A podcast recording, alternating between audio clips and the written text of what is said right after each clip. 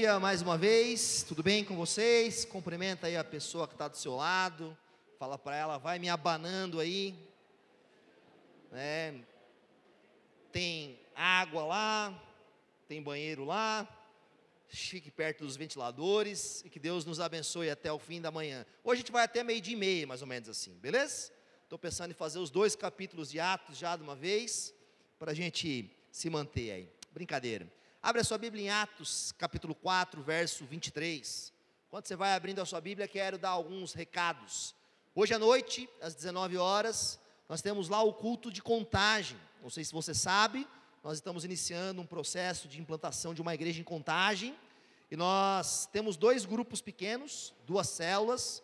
Uma célula que acontece a segunda-feira, às 20 horas, e outra que acontece nas sextas, 20. E uma vez ao mês nós temos um encontro lá em Contagem. Talvez você não é de Contagem, mas conheça alguém, tem algum familiar, algum amigo em Contagem, manda lá um recado para ele, entra nas redes sociais, manda para ele lá o convite para ele estar conosco. No sábado que vem, aqui na igreja, nós temos uma vez ao mês, a gente tem um momento que a gente faz algumas pequenas manutenções na igreja, que é o Irmãos à Obra.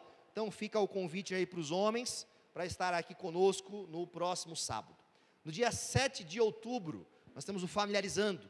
Familiarizando é o nosso processo de integração de novos membros. Você que está chegando na igreja, está conhecendo a igreja, quer fazer parte da igreja, esse é o caminho. Você vai passar depois no final, no balcãozinho de informações, deixa seu nome, seu telefone e fala: olha, eu quero participar do Familiarizando. Nossos voluntários vão entrar em contato com você, vão te direcionar sobre isso, para que você possa se tornar membro e participar conosco de forma mais efetiva aqui na igreja. E por fim, antes de nós lermos o texto, queria saber se tem alguém nos visitando pela primeira vez. Levante sua mão no seu lugar, não precisa ficar com vergonha, mandei a sua mão levantada. Nossos voluntários vão até vocês, vão entregar um encarte que fala um pouquinho mais do que somos como igreja. Esse encarte você vai encontrar ali também um QR Code que dá algumas direções para que você possa conhecer um pouco mais. Que Deus abençoe, sejam bem-vindos. Atos capítulo 4, verso 23. Nós estamos aí algumas semanas compartilhando, estudando a mensagem do livro de Atos, e esse texto que nós vamos ler hoje é a continuidade de algo que está acontecendo. No capítulo 2, você vai lembrar que teve o derramamento do Espírito Santo, o Pentecostes, sobre a igreja. Ali Pedro se levanta junto aos seus companheiros e pregam, três mil se convertem. O capítulo 3 agora inicia com Pedro e João indo até o templo. Eles vão em caminho ao templo para orar às três horas da tarde, como era costume do povo, e na porta formosa, uma porta que dividia o pátio dos gentios do pátio dos judeus, há um homem. Há ali um homem paralítico, sentado, pede a eles esmola, Pedro e João então oferecem mais do que esmola, oferecem uma cura em nome de Jesus. Aquele homem é curado, levanta como num salto e agora então adentra ao pátio dos judeus. As autoridades locais ficam confusas com aquilo. Pedro e João é, utilizam da oportunidade, pregam o evangelho, anunciam a mensagem de Jesus e muitas pessoas também são salvas naquele lugar. No entanto, ali inicia mas um processo de perseguição contra a igreja. Os líderes judeus, em especial os saduceus, que eram responsáveis pela administração do templo, que eram responsáveis pelos sacrifícios e as outras circunstâncias do templo, ficam enciumados, porque aqueles homens, aqueles líderes de Israel, tinham o povo para eles. E de repente, dois homens, como o texto mesmo nos fala, que eles reconhecem como iletrados, que não estudaram em escolas dos sacerdotes, estão ali falando de forma poderosa, estão atraindo uma multidão para eles. Os saduceus não criam na ressurreição, e os apóstolos estão anunciando a ressurreição, a ressurreição do Messias, do Cristo, e estão dizendo claramente aos sacerdotes: vocês o mataram, aquele que vocês crucificaram, Deus o fez Senhor e Cristo e o ressuscitou dos mortos, e todos aqueles que crerem no nome de Jesus serão ressuscitados. Era uma doutrina ruim para os saduceus, diferente do que eles ensinavam. E eles ficam então enciumados e fazem o quê? prendem aqueles homens. Já era cair da tarde, o sinédrio não se reunia em reuniões à noite, levam aqueles homens, o guarda do templo chega diante deles, o texto nos fala isso. O guarda do templo era uma espécie de um delegado. É, imagina que nós estivéssemos hoje aqui na igreja, anunciando o Evangelho, falando as verdades de Deus, e chegasse, por exemplo, um delegado, delegado de uma polícia civil com um mandado de prisão, e falou: oh, vocês não podem falar sobre isso aqui, e nós vamos levá-los presos. Era isso que estava acontecendo diante dos discípulos, diante da multidão. Estavam pegando Pedro e João, pelo quê? Por anunciarem a verdade e o Evangelho, e os prenderam. Passaram uma noite na cadeia, e o texto que nós vamos ler hoje, conectando, é o que acontece a partir disso. O que acontece após eles serem soltos. Vamos ler juntos? Atos capítulo 4, verso 23.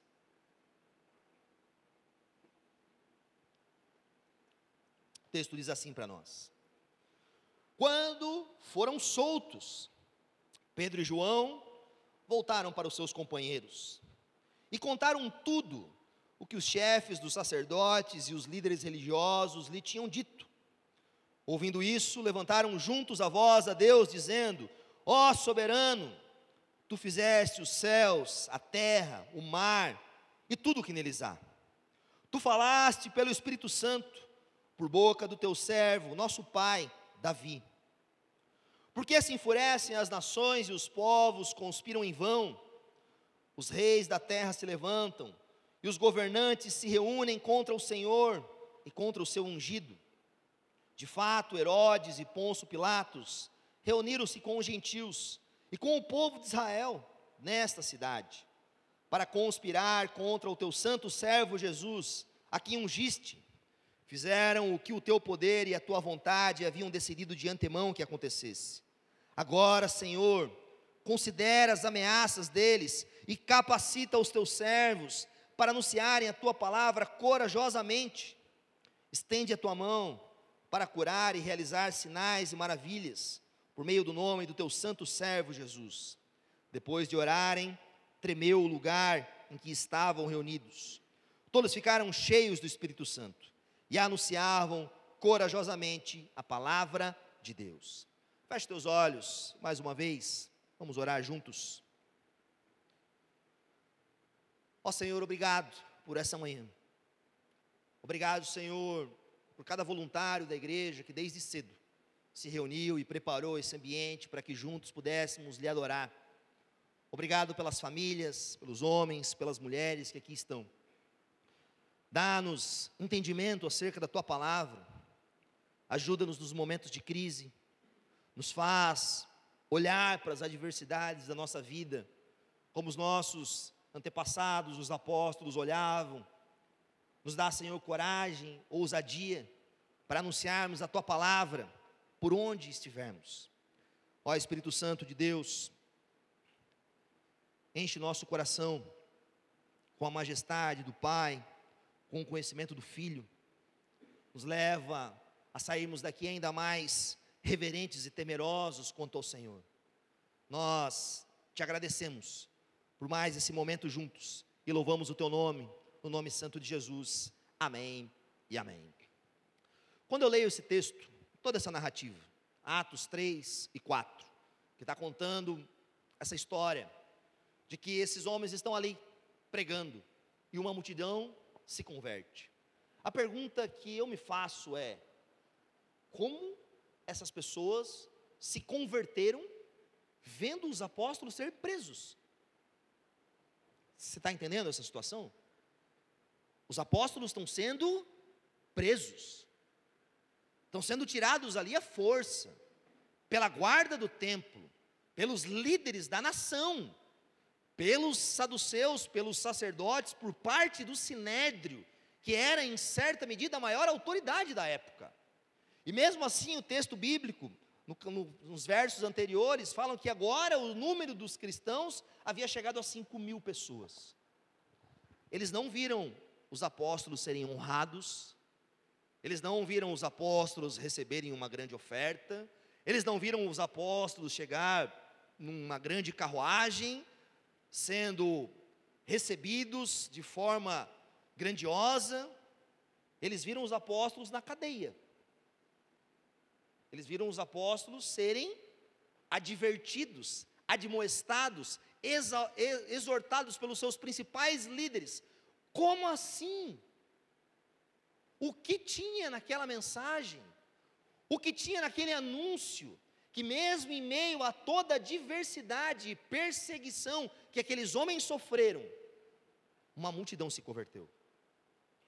Naquela mensagem tinha o Evangelho, que anuncia que Deus enviou seu próprio Filho, o Messias, o ungido, o prometido do Senhor, e que o Messias, o ungido, o servo de Deus, havia morrido por eles, mas havia ressuscitado.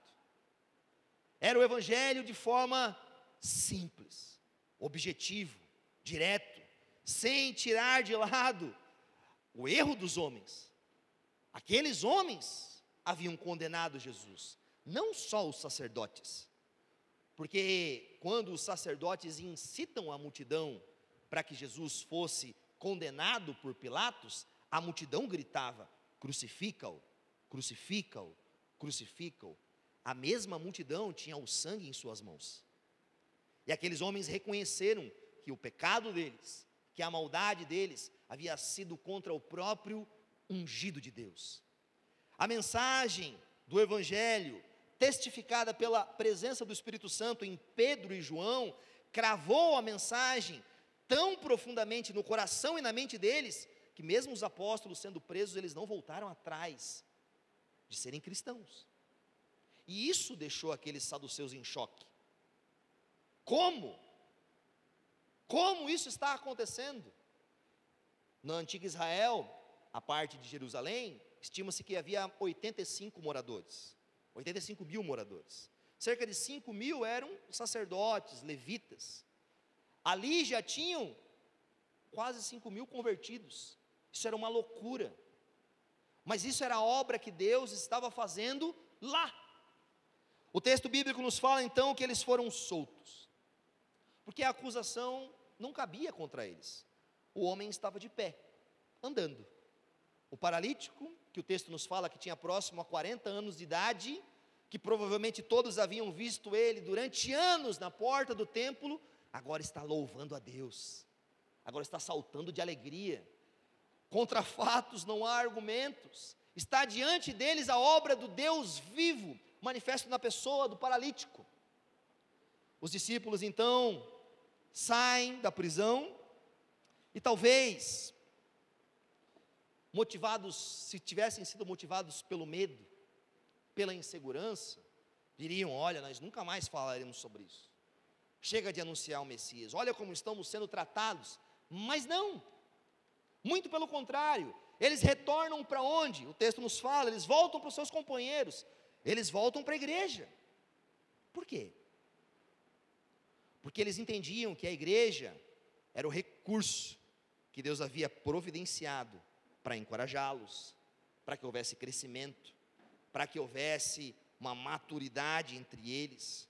A igreja é a sala de emergência do Espírito Santo, onde as pessoas são conduzidas, são edificadas, testemunham daquilo que acontece na vida um do outro, ouvem a palavra de Deus, consolam-se uns aos outros, eles retornam para a comunhão, eles foram presos, eles passaram por uma crise severa. Você já passou uma noite na cadeia? Eu, graças a Deus, não passei. Mas às vezes nós passamos por circunstâncias muito difíceis: doença, crises financeiras, problemas conjugais, problemas pessoais, problemas que nós não queríamos, que nós não fomos atrás deles. Eles vieram atrás de nós. Parece que os problemas vêm atrás de nós, não é verdade? Eles vieram. Não era obra dos apóstolos, aconteceu. E o que eles fizeram em meio aos problemas, às crises?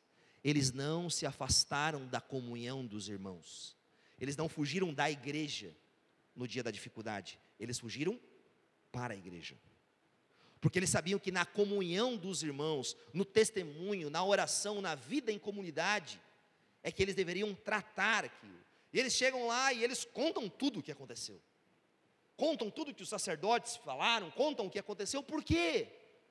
Porque a comunhão cristã exige transparência, exige que sejamos íntegros, verdadeiros, não é um lugar para máscaras, para desfiles de honradez, desfiles de quem um é melhor do que o outro, não.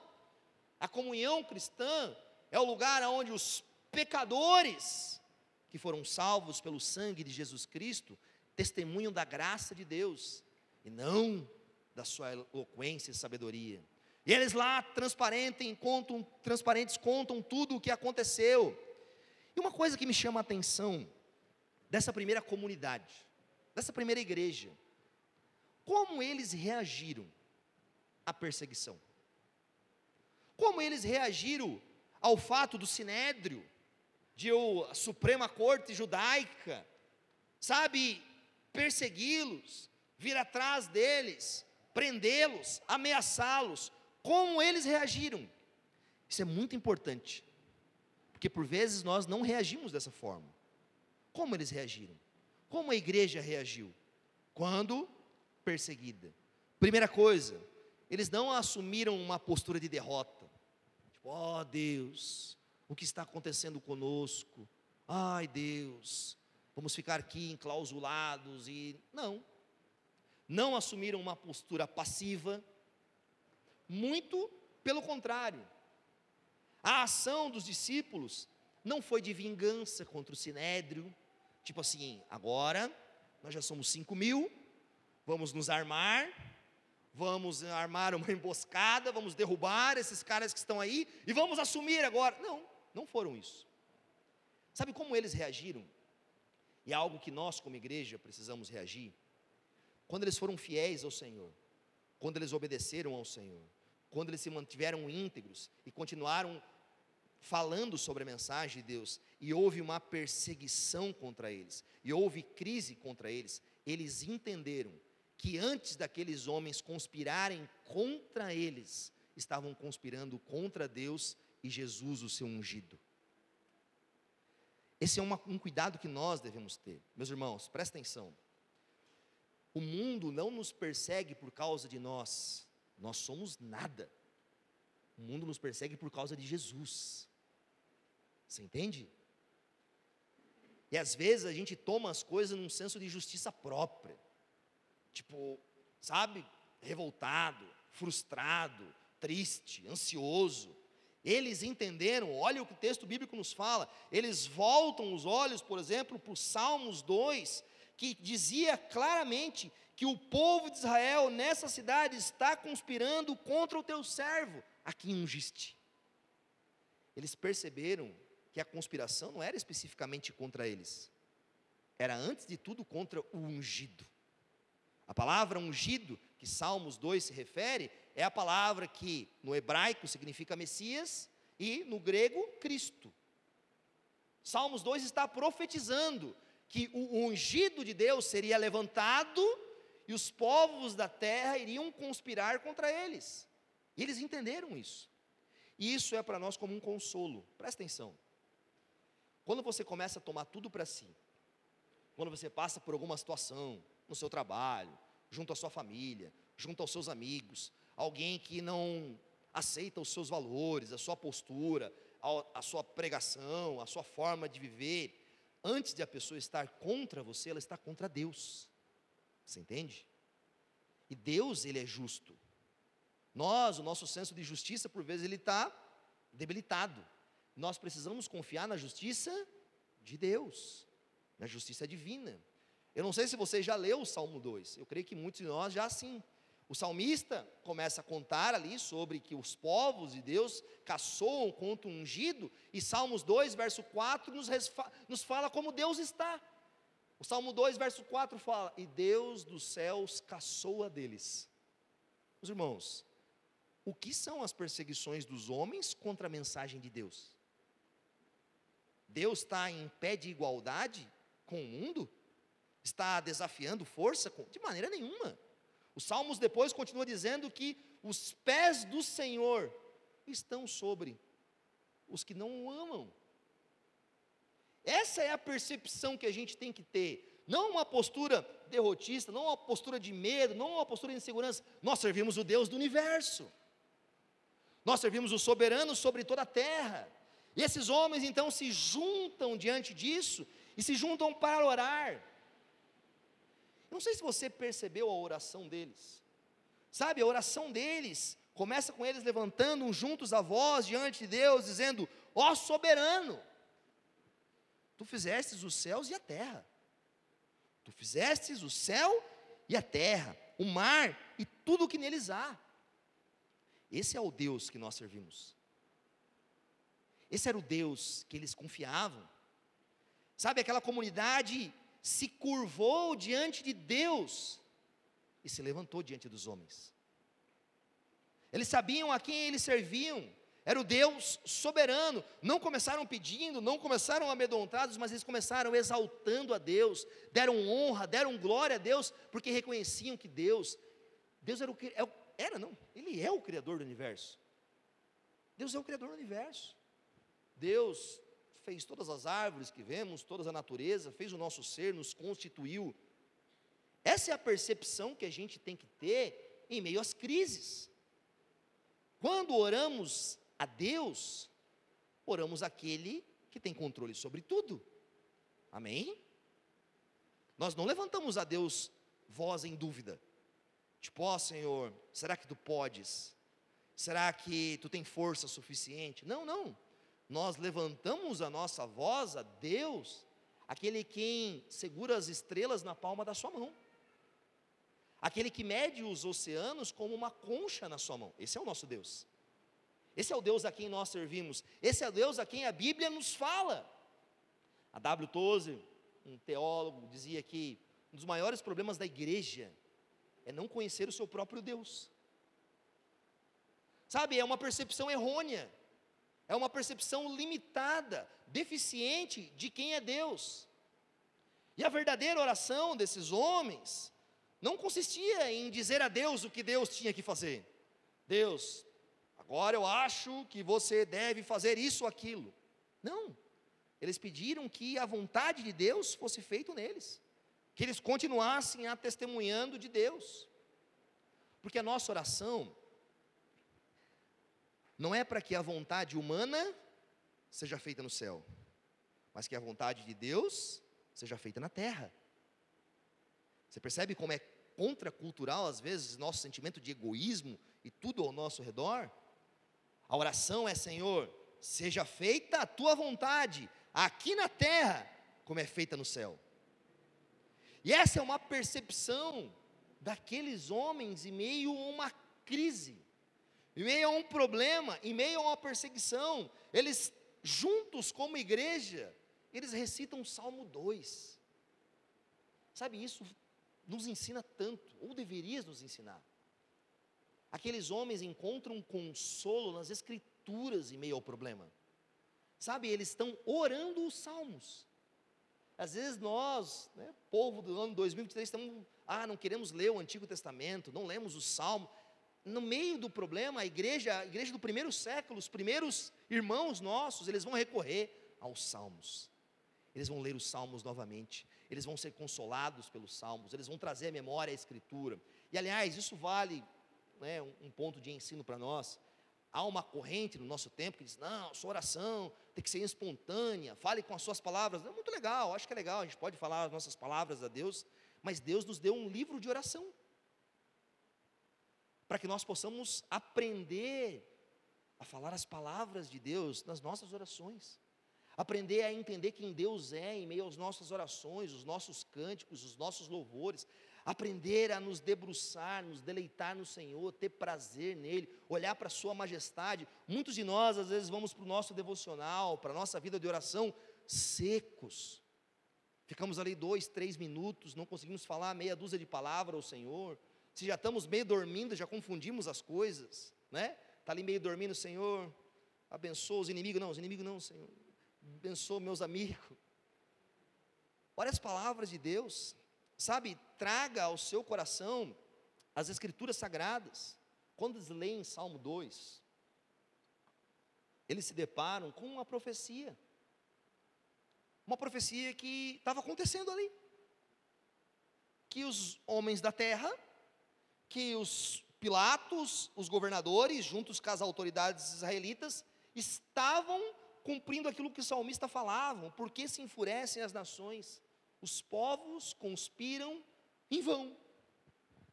E o que acontece quando eles, no momento da crise, no momento da perseguição, no momento da dificuldade, eles retornam para a igreja, eles são transparentes, eles começam a orar e eles se voltam às Escrituras. O que acontece?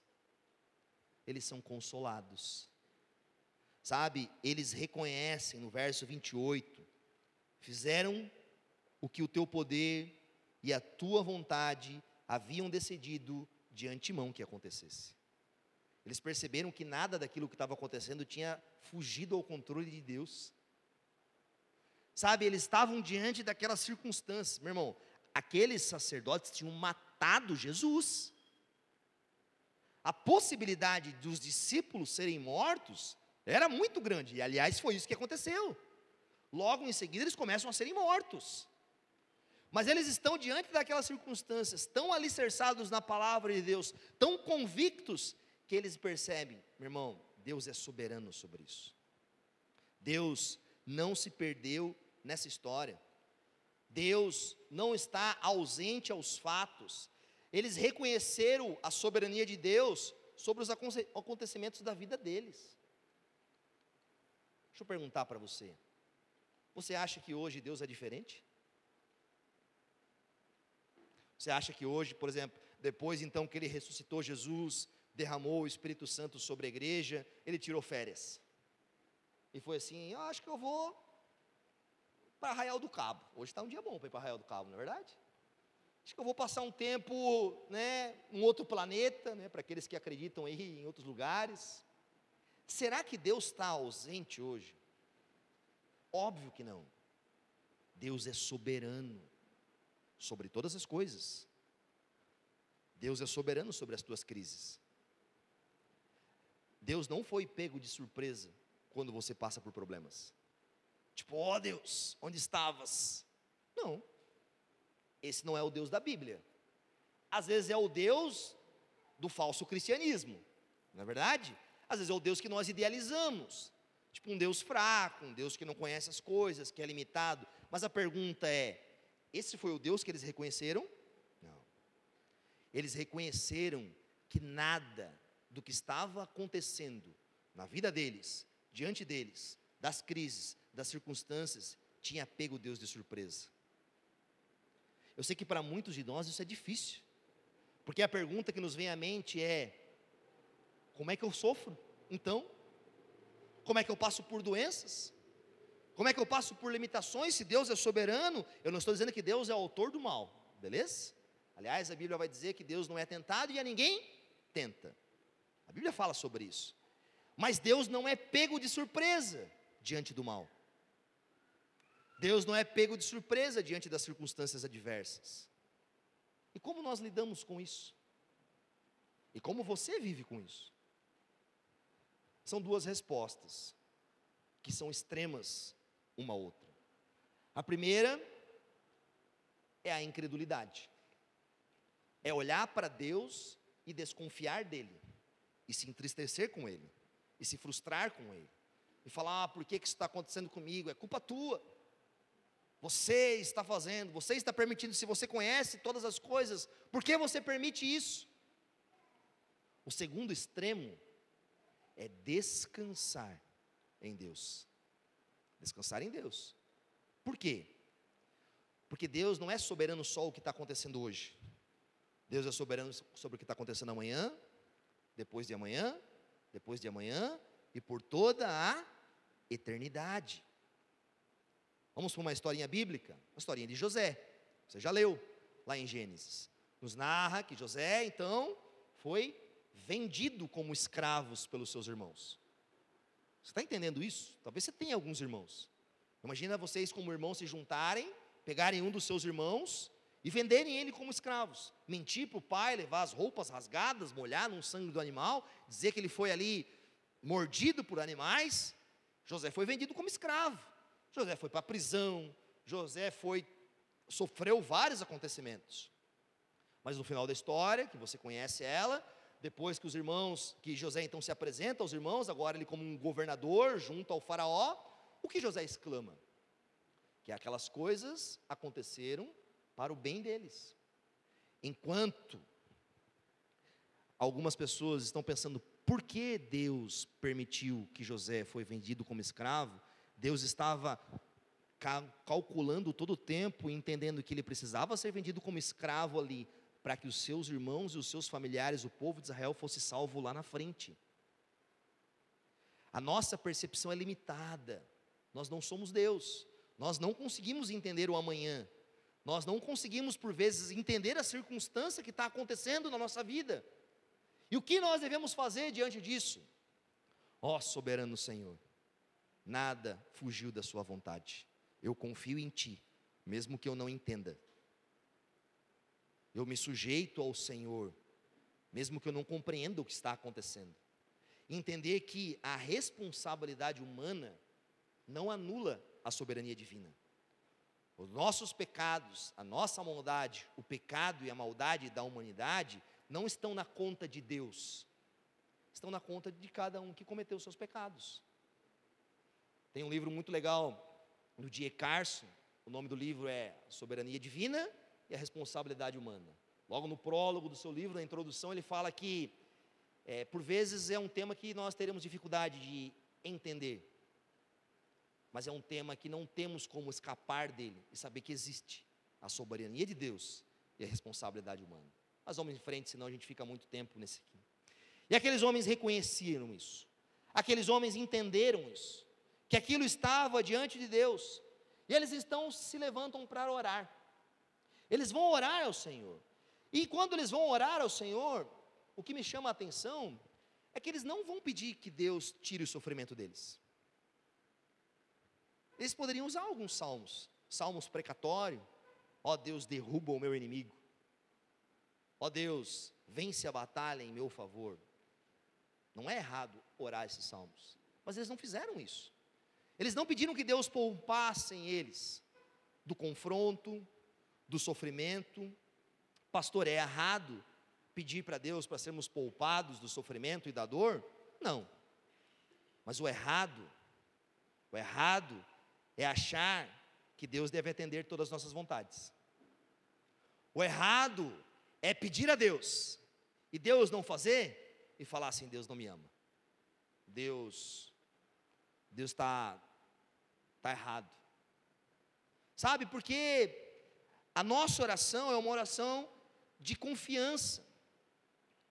A nossa oração é uma, oração de que cremos no Deus que está no trono do universo.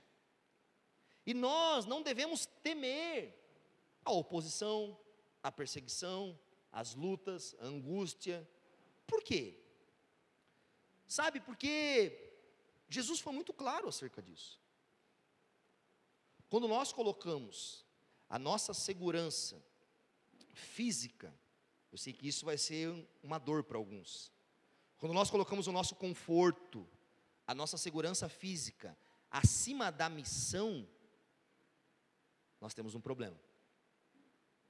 Quando você olha para a história cristã, para a história dos apóstolos, dos mártires da fé, eles compreenderam aquilo que nós lemos em Salmo: o teu amor é maior do que a minha própria vida, se necessário.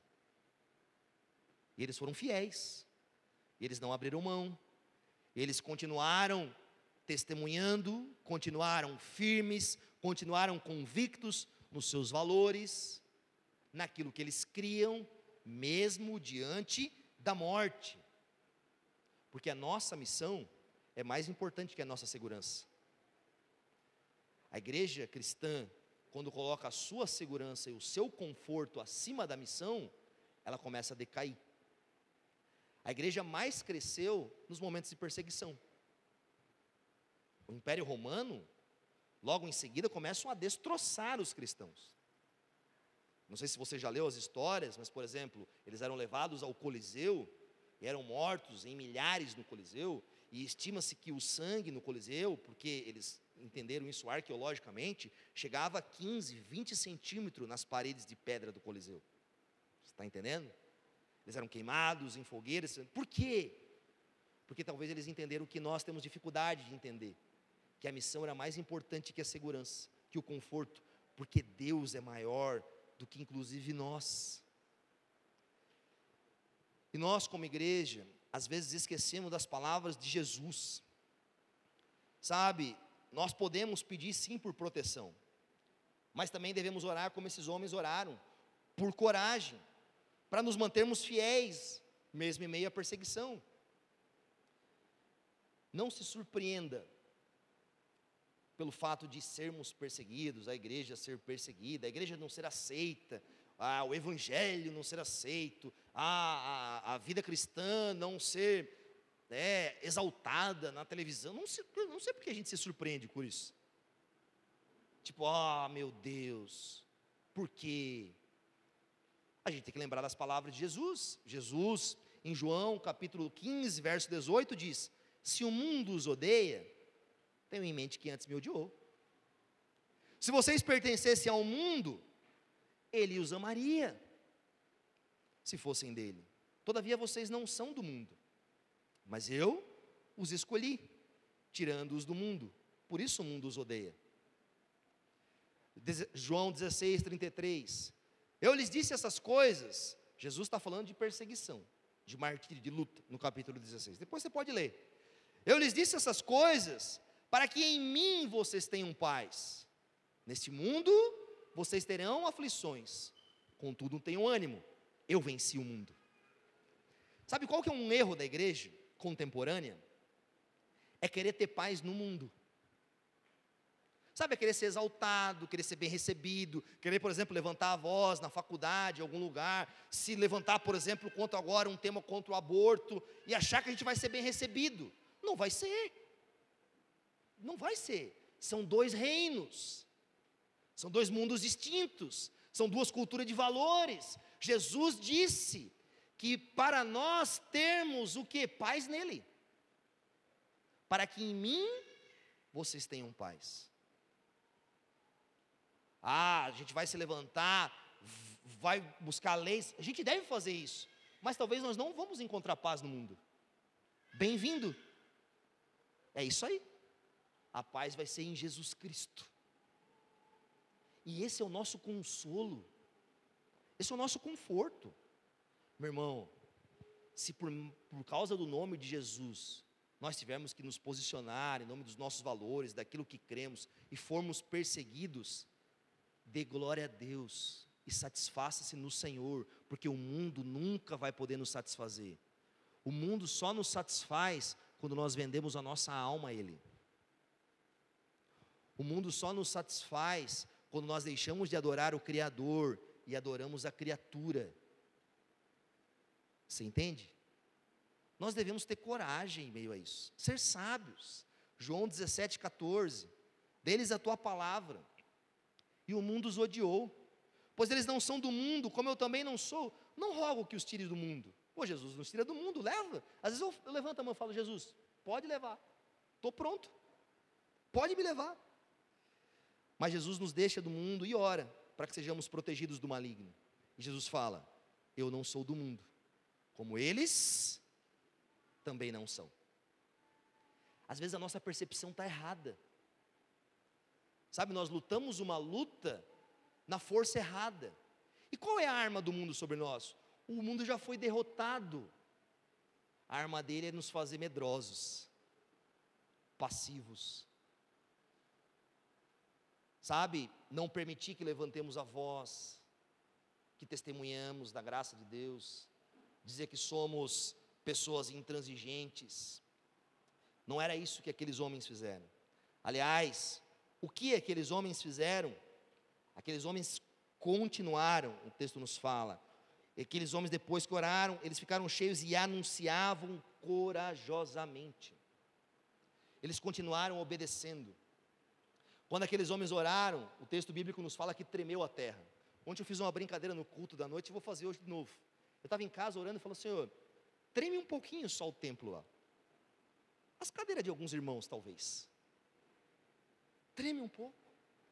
Sabe, às vezes a gente não tem percepção da presença de Deus. Esse tremor de terra diante dos apóstolos era uma percepção clara de que Deus estava aprovando a oração deles, de que Deus estava ali com eles, Deus estava dizendo para eles: é isso aí, Vocês precisam ser corajosos mesmos. É isso aí.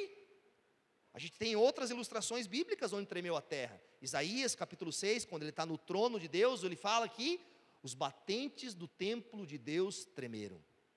Moisés, diante do monte em chamas, o monte tremeu na presença de Deus. Jesus, quando morre no Calvário e a cortina do templo se rasga, aí a terra treme. Deus podia tremer um pouquinho, talvez nos nossos dias de oração. Mas será que nós estamos orando a vontade de Deus para que a terra trema? Sabe, será que nós estamos de acordo com a vontade dEle? Ao ponto de Ele testificar publicamente e dizer: É isso aí que eu quero de vocês.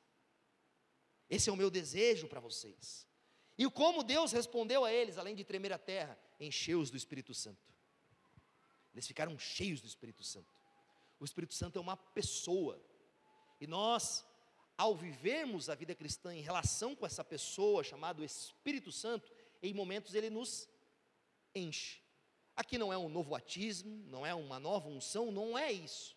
Mas sendo ele uma pessoa, tendo ele intimidade conosco, naturalmente em períodos que estamos mais próximos, convictos, sujeitos, e ele nos preenche, nos capacita, sabe? Somos colocados cada vez mais próximos da pessoa do Espírito. É isso que Deus respondeu a eles. Em todas as vezes, em Atos, quando a igreja foi perseguida, eles continuaram anunciando a mensagem com coragem e ousadia. Você não vê um momento em Atos que o povo fala assim: agora chega, agora vamos parar com isso. Hoje eu não vou para o culto. Hoje eu preciso resolver os problemas na minha casa. Hoje eu não vou buscar a Deus. Hoje eu não vou continuar a missão, porque estou com um problema no meu cartão de crédito. Hoje eu não vou fazer isso. Meu irmão, isso é loucura.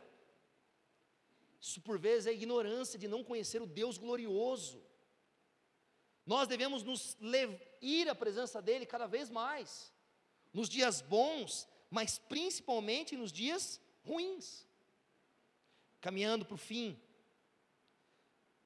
é normal nós passarmos por tempos de crise de aflição, de perseguição, de preocupação. Só um adendo aqui. Presta atenção numa coisa. Aquela crise deles, aquela crise deles, não era a responsabilidade deles por causa do pecado deles. Não confunda os teus problemas, as tuas crises, pelos teus erros. Isso é consequência do teu pecado. Você precisa se arrepender, mudar de atitude e ir por outro caminho. Porque muito crente, né, para não falar uma palavra muito dura, muito crente né, Nutella, vive no pecado e acha que é crise. Nossa, Senhor, meu Deus, Deus, o que está acontecendo? Não, Deus está falando assim, você arrepender mesmo, irmão. Confessar teus pecados, mudar de atitude. Sabe, as crises por causa do pecado são responsabilidades nossa. Não é verdade? A culpa não é das estrelas. Amém? A responsabilidade é nossa. Aqueles homens não estavam vivendo uma crise por causa do pecado deles próprios. Estavam vivendo algo que eles não desejavam, que eles não tinham buscado. Como? Às vezes nós passamos por crises financeiras, a perca de um emprego, alguma despesa que a gente tem extra com uma doença, com algo, e aquilo não era o que a gente desejava, a morte de um familiar, a doença de um familiar, uma crise emocional, sentimentos descontrolados, uma crise conjugal, quando uma pessoa que amamos, seja nosso esposo, esposa, parente, se volta, nos afeta, nos xinga, se volta contra nós, no mundo teremos aflições, não é verdade? E a gente precisa aprender a lidar com isso. Primeiro ponto: todas as crises vão passar. Um dos nossos erros é estarmos diante do problema e acharmos que a gente vai viver naquele problema para o resto da vida. Que aquilo ali é, ah, é assim que eu nasci, é assim que eu vou viver, é assim que eu vou morrer. Não! Eu não estou prometendo muita coisa para você, porque talvez a tua crise vai passar só no céu mesmo. Amém?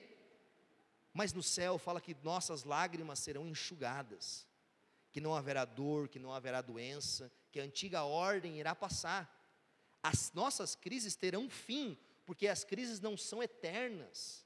elas são passageiras. Nós não devemos fechar os nossos olhos nesse momento e achar que a vida vai ser assim o resto da vida. Talvez muitos aqui passaram por crises muito severas e elas passaram hoje se tornaram apenas uma memória. E muitas das coisas que nós vamos passar hoje vão ser apenas uma memória, mas nós não fazemos dela com essa, nós não olhamos para ela nessa perspectiva. Nós abraçamos ela e achamos que ela vai ser por toda a nossa vida. Irmão, tenha paciência. Olhe adiante. Perceba as nossas lutas, as nossas crises, os nossos problemas não pegam o Senhor de surpresa. O Senhor é maior do que os teus problemas. O Senhor é maior do que as tuas crises. O Senhor é maior do que as tuas dificuldades. O Senhor não está alheio às tuas dificuldades. O Senhor não dorme. O Senhor nos guarda enquanto nós dormimos. A palavra fala que Deus age sobre a vida de todos aqueles que o amam, que Deus guarda, que Deus é o nosso Deus. Deus não foi pego de surpresa na sua crise, sabe? Não atribua a Ele o mal, mas creia na benevolência dEle. As perseguições da igreja nunca pararam a igreja. O cristianismo é a religião mais perseguida do mundo e sempre foi, não é verdade? Abra comigo lá em Filipenses, capítulo 1, verso 12. Quem escreveu Filipenses? O apóstolo Paulo. Aonde Paulo estava? Na prisão. Quais as cartas Paulo escreveu na prisão? A carta aos Efésios, a carta aos Filipenses, a carta aos Colossenses e a carta a Filemão. As quatro cartas da prisão. A pergunta é: Paulo queria estar na prisão? Tipo, Paulo orou para Deus: Senhor, me prende. Eu acredito que não. Eu acredito que a prisão não estava na vontade dele, mas estava na vontade de Deus. Não estava no desejo dele ser acorrentado a um soldado romano e ficar dois anos numa casa. Você já pensou? Se, se eu fosse acorrentado a minha esposa por dois anos, eu ia ficar louco. Imagina um soldado romano. Obviamente que não. Mas olha a beleza do entendimento do apóstolo Paulo, em meio à circunstância adversa da vida dele. Ele fala no capítulo 1, verso 12 de Filipenses: Quero que saibam, irmãos. Olha como ele está querendo ensinar a igreja. Quero que saibam, irmãos, que aquilo que me aconteceu tem ao contrário servido para o progresso do Evangelho. Como resultado, tornou-se evidente a toda a guarda do palácio e a todos os demais que estou na prisão por causa de Cristo. E os irmãos, em sua maioria, motivados no Senhor pela minha prisão, estão anunciando a palavra com maior determinação e destemor. Ele tinha uma, às vezes ele tinha uma percepção muito diferente da nossa, não é verdade? Ele estava preso. E olha como é belo. Talvez, e aqui é uma, né, uma suposição minha, se Paulo não fosse preso, talvez ele tinha conseguido chegar em outras cidades como ele queria.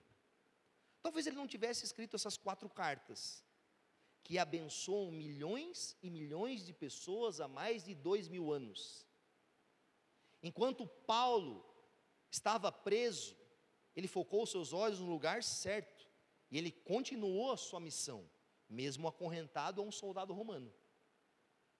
E essa é a percepção que a gente tem que ter. As perseguições, as crises e as lutas na nossa vida não são para nos parar. Não são. Abre comigo em Tiago, capítulo 1. O que as crises, as perseguições e as provas devem ter de nós, devem fazer em nós? Tiago nos diz: Meus irmãos, considerem motivo de grande alegria o fato de passarem por diversas provações, pois vocês sabem que a prova da sua fé produz perseverança. E a perseverança deve ter ação completa, a fim de que vocês sejam maduros e íntegros, sem lhes faltar coisa alguma. Se algum de vocês tem falta de sabedoria, peça a Deus, que a todos dá livremente, de boa vontade, ele será concedida. Meus irmãos, considerem motivo de grande alegria o fato de passarem por diversas provação, pois vocês sabem que a prova da sua fé produz perseverança, a fim de que vocês sejam maduros e íntegros, sem lhes faltar coisa alguma. Nós queremos ser maduros no Senhor. Nós queremos crescer no Senhor. Nós recitamos várias vezes: aquele que começou a boa obra há de completá-la. Você já fez uma obra? Eu já fiz uma obra. Irmão, na obra o tijolo quebra, você levanta o tijolo, cai o cimento, quebra a parede, lê, volta, volta, bate. A obra gera dor, gera exercício, tem que ter perseverança. A gente fala assim, eu lembro quando a gente fez a obra do Kinder aqui, né, o pedreiro inventou de levantar um pouco o chão, cara, nós colocamos três carradas de barro ali. Era um inferno carregar aquele barro. Eu falava, nunca mais vai acabar aquele barro. Mas era obra sendo realizada. Sabe, às vezes nós estamos em meio a circunstâncias que Deus está permitindo na nossa vida, para que nós sejamos maduros e íntegros, e o que a gente faz? A gente quer fugir delas. A gente quer dizer, Senhor, tira isso de mim, porque eu não tenho capacidade. E aí a gente faz a pior coisa, que é não se manter fiel, que é substituir a perseverança pelo pecado, que é ir pelo caminho mais fácil, quer é abandonar a fé, quer abandonar o convívio com os irmãos, quer desconfiar do Senhor. Deus nos chamou para sermos perseverantes, e por vezes, enquanto não sangrar, não há perseverança. A perseverança dói na pele, dói no coração, dói na alma, mas é uma dor que Deus exercita crescimento em nós. Tiago 1,12 nos diz: Feliz é o homem, feliz é a mulher, feliz é o homem e a mulher que persevera na aprovação, porque depois de aprovado, receberá a coroa da vida, que Deus prometeu aos que o amam. Quando nós deixamos a perseverança de lado, nós abrimos mão de uma coroa da vida, nós abrimos mão de uma recompensa que Deus há de recompensar aqueles que são fiéis, que o amam. Às vezes nós abrimos mão por um pouco de farelo, por um pouco de água suja, por um pouco daquilo que o mundo nos dá. Mas nós não somos aqueles que vivem por essas coisas. Nós somos aqueles que vivem pela fé. Aqueles que reconheceram a glória de Deus e anseiam pela presença de Deus. E anseiam pela sua majestade, e que em meio às lutas, em meio às aflições, em meio às crises, não desconfiam que Deus está ausente. C.S. Lewis dizia que nos dias de crise e lutas, é como se Deus falasse nos nossos ouvidos: Eu estou com vocês. No vale da sombra e da morte, Ele anda conosco. Esse é o nosso Deus. Esse é o nosso Deus.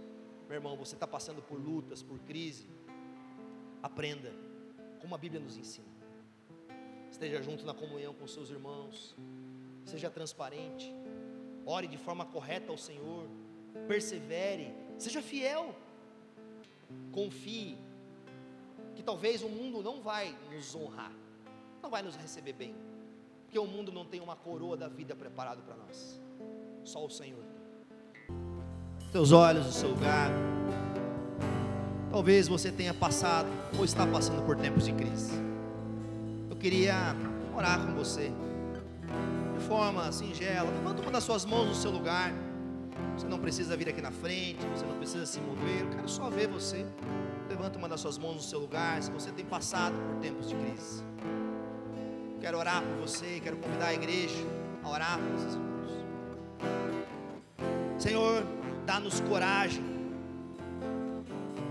Encha-nos de coragem, Senhor. Ajuda-nos, Senhor, a sermos corajosos nesses dias difíceis. Eu peço pelos meus irmãos e irmãs aqui presentes, que têm passado por lutas, por sofrimentos, por angústias. Enche-os de coragem. Dá sabedoria a eles. Traz a eles, Senhor, a convicção de que você está ao lado deles. E de que um dia todas essas coisas irão de passar, que as tuas promessas irão de ser cumpridas, de que aqueles que creem no teu bendito nome um dia terão as suas lágrimas enxugadas, serão consolados pelo Senhor por toda a eternidade. Ajuda-os, Pai, a serem perseverantes, mas acima de tudo, ajuda eles a serem fiéis, para que eles obedeçam, para que eles se mantenham, para que eles perseverem, para que eles fiquem firmes, mesmo que isso custe a vida deles. Que nós honremos o teu nome, quer na nossa vida, quer na nossa morte, para todos os dias, no nome santo de Jesus. Amém. Você já segue a Onda Dura Belo Horizonte nas redes sociais? Segue a gente lá no Instagram, é arroba Onda Dura Belo Horizonte. Já ativa o sininho aqui para ser avisado sempre que um conteúdo novo for publicado e compartilhe com um amigo.